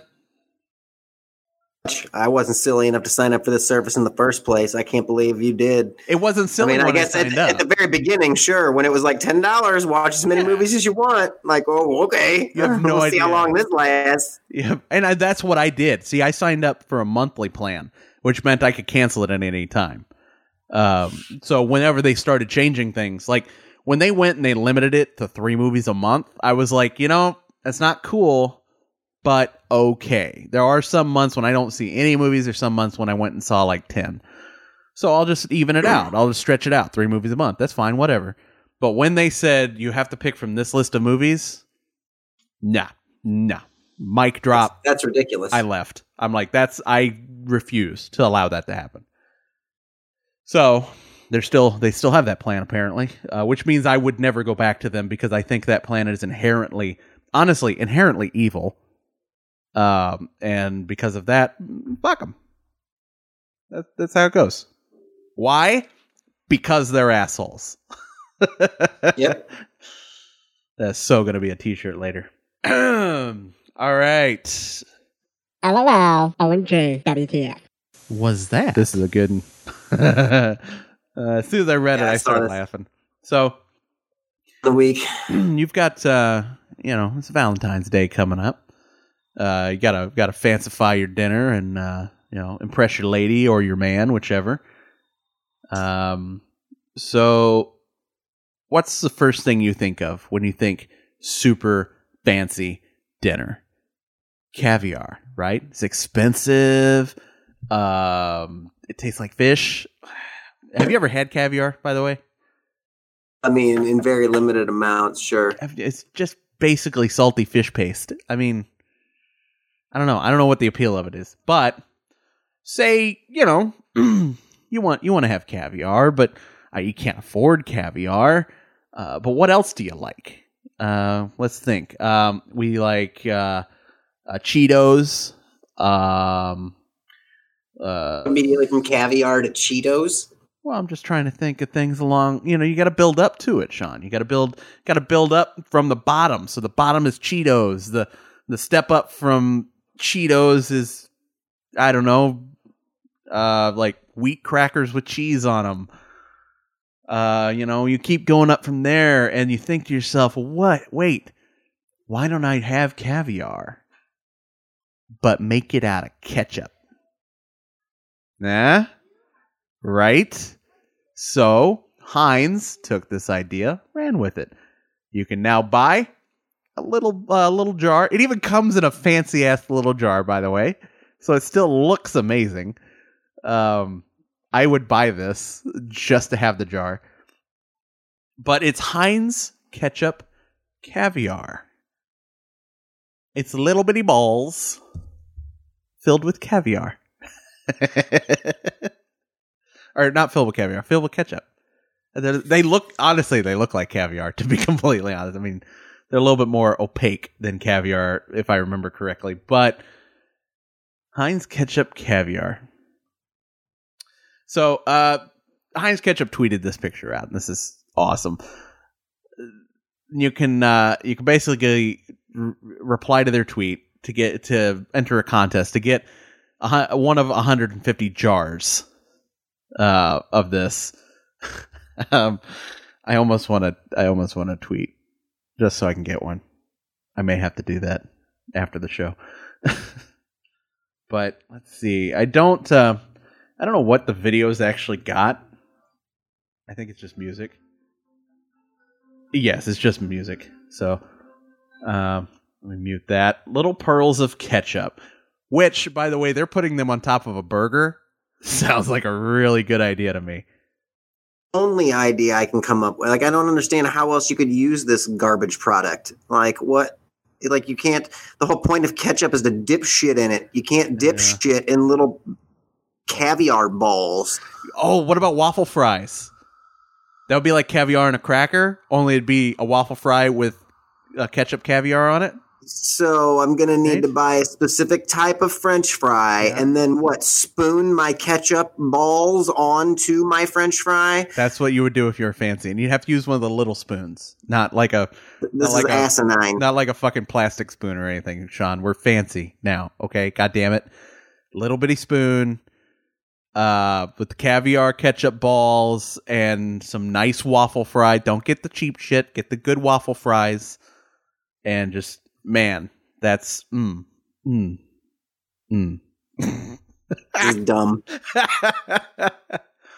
oh, I love it. I mean, it's clever though. It is clever. And then the get Oh. yours this Valentine's Day. I mean, kudos. That's that's clever. No, I don't want them, So but I I want the jar. Heinz. You don't have to waste like a an actual jar of these on me because I probably won't ever eat them. Although if I have them, I probably would try. Uh, but I want one of those jars because it just looks cool, and it says ket- it says ketchup caviar on the top, which is really clever. Ah, marketing. So, all right. next, flicks. Oh, we are going to be covering movies from let me see the twenty eighth um till about the eighth, and I'm looking at movies from 2016. We gotta go forward a little. All right. so on January, uh, that's uh, limited. We're gonna skip that one. Uh, let's see. Wow. Okay, so there's not a whole lot on January 25th, which will be, or no, today's the 25th. Damn it, Sean. Way to know dates. I know it. This month has got me totally screwed up. So we're covering 28th, yeah, 28th to the 8th. So the first is what I'm supposed to be looking for right now. There we go. Got that one. Made sure it's the correct year. really? Wow. Wow, that's a lot of tags. Okay. Uh Jacob's Ladder. Michael Ealy, Jesse Williams, uh, Guy Burnet. Huh. After losing his brother in combat, Jacob Singer returns home from Afghanistan, only to be pulled into a mind twisting state of paranoia as he realizes that his brother is alive and life is not what it seems. It's a remake of I- Jacob's Ladder. Yeah, I was gonna say I vaguely remember the original. Yeah. And it even says remake. Cuz it's this is weird. It's um tagged at everything else has like two tags, one tag. This is tagged as a thriller, horror, remake, psychological thriller. Gotcha. Yeah. Right. Lim- oh, wow, now we're R one. One and now we're into limited releases. wow. Okay. Um Time of the year for the movie industry, I, I guess. know it sucks a little. Well, that's I'm not. No, there's no more there. Wowza. Okay. February sucks balls when it comes to movies. Maybe Movie Pass isn't a good idea right now. Right. Um. Okay. Next one. This uh, comes out February 8th. What Men Want. Um, Taraji P. Henson. I probably said that wrong. Tracy Morgan. Max Greenfield. Aldis Hodge. Um, a female sports agent has been constantly boxed out by her male colleagues. When she gains the power to hear men's thoughts, she is able to shift the paradigm to her advantage as she races to sign the NBA's next superstar. Hello. With the way your uh, bandwidth is cutting out, I can't hear you say next. That's awesome. I said I said next like a million times. oh, okay. I, I, all I saw, all I heard was hello. because, um, for those listening, we switched to Discord instead of Skype, and Discord actually cuts. I've noticed cuts out um times when Sean's bandwidth goes shit. Uh, so you don't hear the the robot nearly as often. But the problem is sometimes it the robot is the only way I know he's saying something. So then Discord cuts it out completely, which sounds way better on my end and way better for the recording. But for Sean, means he he doesn't get to talk as often, which is Whatever. not actually a bad thing. I'm not complaining. Uh, yeah, this is Listen, I basically nexted that shit. you nexted that shit, and it's basically the Mel or the Mel Gibson movie, just in the opposite direction. What women want? Yeah, whatever. Yeah. It's crap either way. Okay. Uh, try to make a sound before you say next, and maybe that'll make it to where you actually get heard. All right, next one So is like I said next like three times in a row. So clearly, uh, it, you know, just making a sound is not going to do it. I I don't know what to say. All right, uh, the Prodigy, uh, Taylor Schilling, Jackson Robert Scott, uh, Colm Feore. Taylor Schilling stars in The Prodigy as Sarah, a mother whose young son Miles' disturbing behavior signals that an evil, possibly supernatural force has overtaken him. Uh, fearing for her family's Next. okay. I don't need any more than that. Yeah. And I hate when they start those out like that. Taylor Schilling stars in the problem. I know she stars in it. Move on. Tell me what I the just stuff. I just read the stars, asshole. yeah. So, didn't look. I watched it. I've seen the trailer for that, and it doesn't look good either. Uh, see here. Uh, Cold Pursuit. Liam Neeson, Emmy. Uh, see, Emmy Rossum, Mm, Julia Jones, Laura Dern. Here's another one. Liam Neeson stars as Nels Coxman, a family man. Really? yeah, Liam Neeson stars as Nels Coxman. yeah, C O X M A N. Uh, a family man whose quiet life with his wife is upended following the mysterious death of their son. Nels' search for justice turns into a vengeful hunt for. Viking. This is this is Taken. Uh, it's like Taken Four. Why? What? Yeah. Yeah, basically. Is Coxman? Coxman. the only way you could have made that worse is if you called him Cocksmith. It's fantastic. Okay. Um, this one I'm actually looking forward to. The Lego Movie 2, the second part. Good title. Yeah. Chris Pratt, Tiffany Haddish, Will Arnett, Channing Tatum, Elizabeth Banks. Um, reunites the, hero, uh, the heroes of Bricksburg in an all new action packed adventure to save their beloved city. It's been five years since everything was awesome, and the citizens are now facing a huge new threat Lego Duplo invaders from outer space, wrecking everything faster than it can be rebuilt. The battle, the battle to defeat the invaders and rebuild- Next, next, next, way next, too long, next. way too long, way too long. Could have stopped it right there. That second paragraph was unnecessary. Lego Completely unnecessary. invaders. That's interesting. Shit. limited, limited, limited, limited, limited. Yep, that looks like it. Not a lot. Basically, uh, Lego, the Lego movie. Unless you want to see uh, Nels Coxman. In West Case. Doesn't want to see Nels Coxman. You don't want to see Nels Coxman? All right, fine. I said, who doesn't want to see? Oh. Me. I don't. I don't want to see. I not even a little. Um, I just finished like the last Taken movie, maybe six months ago. I couldn't bring myself to watch any more of them because I mean, like I don't. I don't think I saw more than. I know. I, I might have seen the second one. I mean, the first two were okay. I mean, the first one was good. I Uh, saw the first one, and I might have seen the second one. Yeah, and after that, it just kind of, I don't know, it got redundant. So, uh, let's see here, Sean, what, uh, what the hell are you up to? Oh, not a whole lot actually. It took a little lot of thinking to come up with something here, but uh, I have started a new audiobook series, and it's another literary RPG series, kind of like uh, the Boxy T Morningwood books that you and I were discussing earlier, uh, but not nearly as like overtly outright funny as the Boxy T Morningwood stories.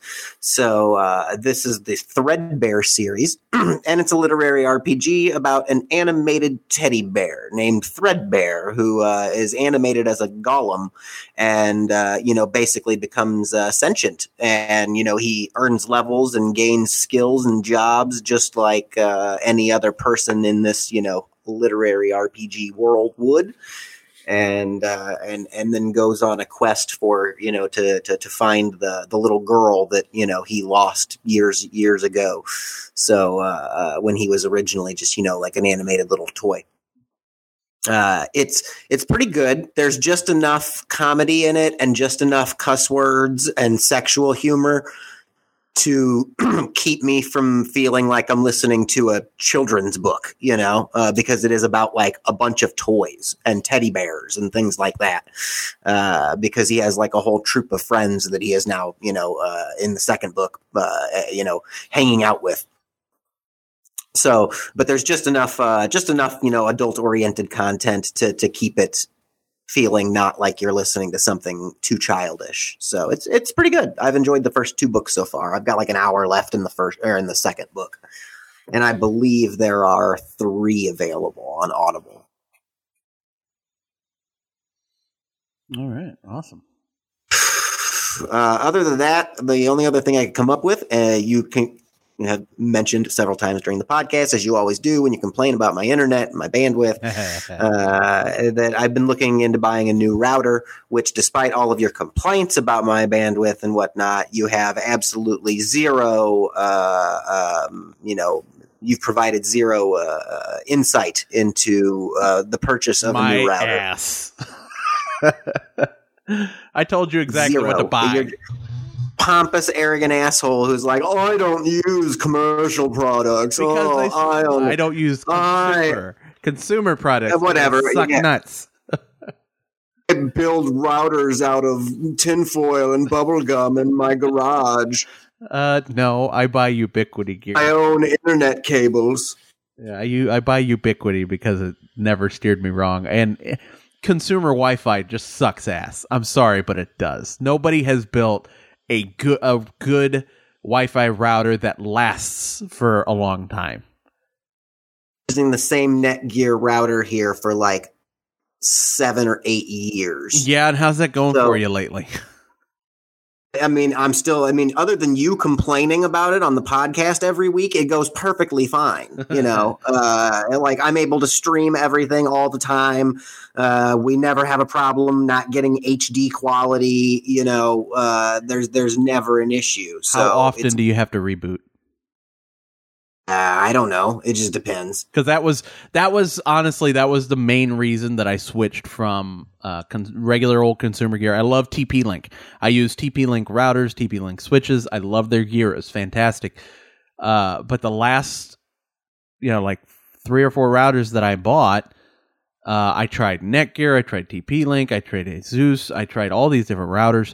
And my number one complaint was always that I could go a month and then I had to reboot my router because it just wouldn't be working no matter what router I used, there was always some time period that would work and work great, and then I'd have to reboot it. And that's not coming from a corporate IT world like I do. I know that's not normal. Routers don't have to be rebooted like that. as long as they're built to never have to be rebooted. Uh, they're built with quality components, quality hardware, quality software. That means they don't necessarily have to be done like that. Um, every router can have a hiccup and it can be it may need to be rebooted once every 6 to 7 maybe even 12 months. But that should be the maximum. If you have more than that something is wrong. Uh so my Ubiquiti stuff goes a year without ever being rebooted for any reason other than I've upgraded it and it needs to reboot for the upgrade or I've changed something broke it and then I have to go back and fix it. And I that's just my own damn fault, and I'm not going to blame Ubiquiti for that. Um, there are a bunch of you know Cisco uh, pfSense. I had a pfSense router, and that you know that was a computer that I built and put pfSense on it, but it was also fan freaking tastic for free software. I never had to reboot that thing, but you know, like I said, that that is the problem with consumer gear is they typically you know it's not as expensive as you would expect it to be and because of that the margins are so much smaller that they have to cut costs somewhere and it's in the components and the software. More the software than the components. The components are usually okay. But yeah. So Yeah, no whatever. i'm not a So- pretentious ass sean. Yeah, yeah, you are. no So the uh, the router that I've been looking at though uh, is a is a, is a Netgear uh, AC seventeen fifty. So like I don't know what any of the numbers mean, uh, but uh, you know I'm reading it off the the product page here, and and that means that it is a, it, you know it's dual band and it's thirteen hundred slash four fifty uh, megabits per second, right? So the router that I currently have, I went I still have the box. I went and looked the other day and uh, the box is in the closet. So this one that I'm looking at is 1300 slash 450. Uh, the one that I'm currently running on, this old Netgear, is a 300 slash 300. yeah that was uh the very beginning of 802.11n i believe was Right, uh, I guess. 150 Uh, and 300 so yeah you you probably ha- it's probably the standard of 802.11n before it was um being test or after it was being tested they went up to 300 300 but yeah, I like this. This Netgear one seems like you know a decent uh, a decent router. It's got pretty good reviews on uh, uh, Amazon and Crap. that you know.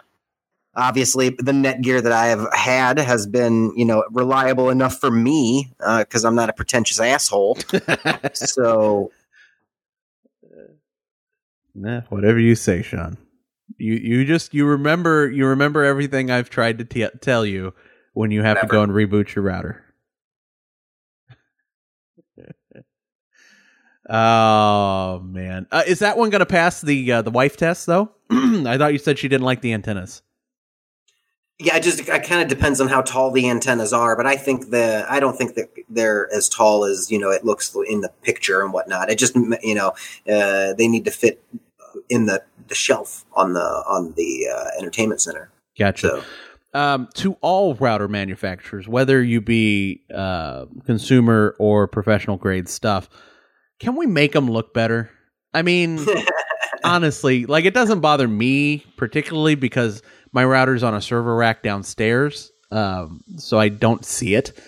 But for a lot of people, like a lot of people ask me to suggest networking gear to them. And one of the things that I always have to fight with is that people don't like the way they look. They don't want to see this big, shiny black box with a bunch of lights Yeah. and antennas sticking out of it. And I don't blame them. They look horrible. So we need to have the, the Google the. Google OnHub or whatnot looks Yeah. decent. You know, it looks more like an Echo kind of thing. It's Sure. like a, you know very cylindrical. And I saw one the other day that was specifically like a designer. You know, it was like this weird geodesic sphere. Oh yeah, um, Norton, and and it was it was. Okay yeah it was it was really crazy looking um, but those are the only two that i think i've really seen that are specifically well. you know designed to be uh, aesthetically pleasing if you will the Google, um, a lot of the mesh Wi-Fi ones are, I wouldn't call them aesthetically pleasing, but they are also not unpleasing. They're like right in the middle. Um, Google Wi-Fi, Eero. Uh, there's another one I know I'm missing, but there's three. There's like three of them, and they are basically. And I sent you a picture, or I sent you a link to the Google Wi-Fi one at one point um, that has like three different hockey pucks that go around your house to spread out the Wi-Fi signal, and they are also a router. Uh, ones like that. Let's let's move in that direction um, aesthetically ta- speaking, because you know a little white hockey puck is a lot nicer to sit on a uh, bookshelf than, like I said, a big black shiny thing with a bunch of lights and antennas everywhere. Uh, Yeah, and it would go it would go well with all the little black hockey pucks for all the echoes, and you know, like at that point, at this point, like we're our houses are just going to be strewn with you know little black little black pucks. little black discs, little white discs, you know, all the different It's- echoes and routers and hubs and and everything else that has to be hooked up. You know, It's going to be like the Doctor Who Day of the Cubes. hey, Little black cubes everywhere. uh, all right. Uh, let's see. For me, I watched the Netflix. I believe it's Netflix original with Mads uh, Mikkelsen. Um, the movie Polar. Uh, it was. It's basically like a older, rundown, um, grittier, gorier version of John Wick.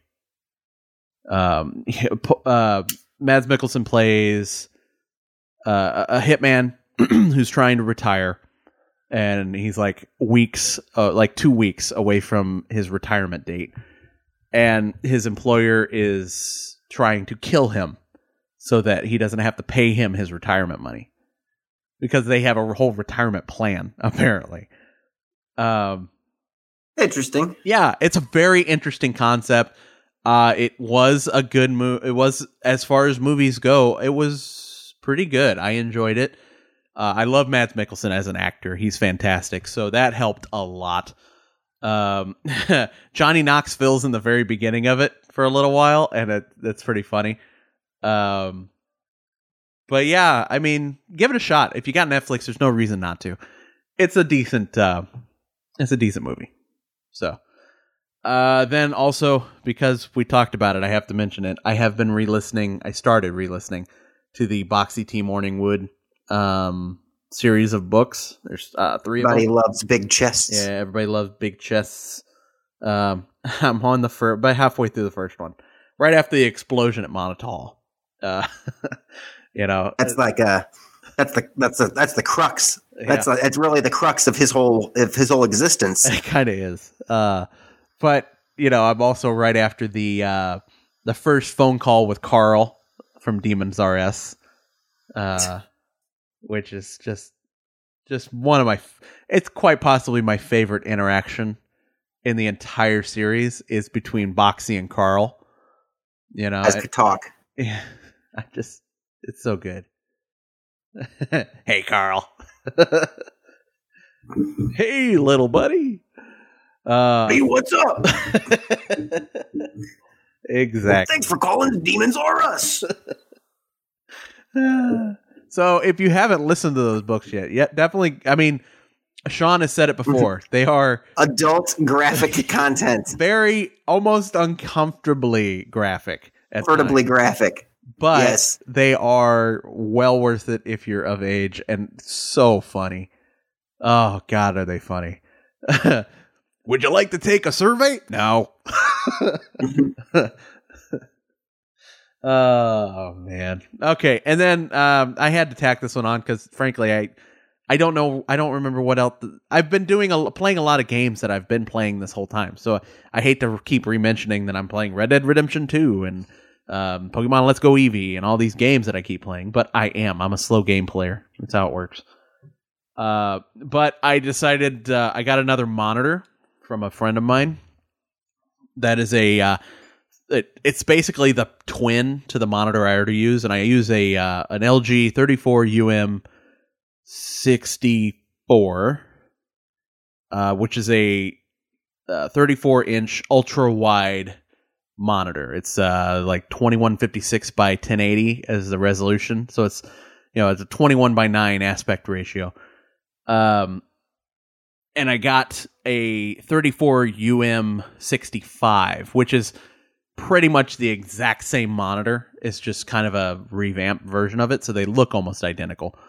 Uh, but because of that, I'm actually going to buy a dual over and under monitor stand from Amazon, and I'm going to be one of those one of those people that has two ultra wide monitors on his desk, which uh, probably probably a little pretentious, but Really, you? Worth. No. worth it. Shut up, Sean. so yeah, um, I'll let you know how that goes.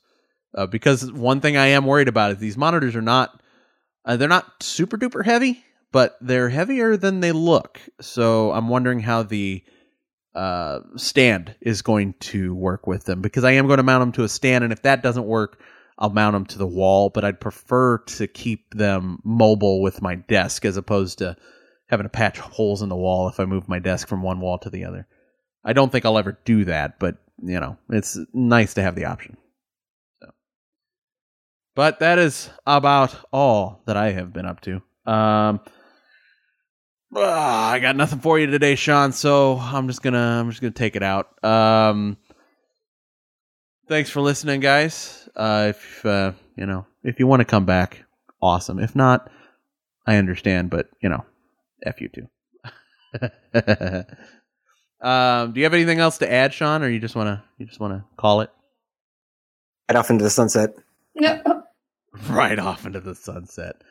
That's what we'll do. That's what that that's exactly what I think of when I hear our theme song is right off into the sunset. Shane, come back.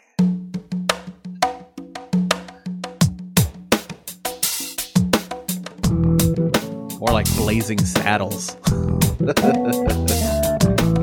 It was a good movie. Hell yeah.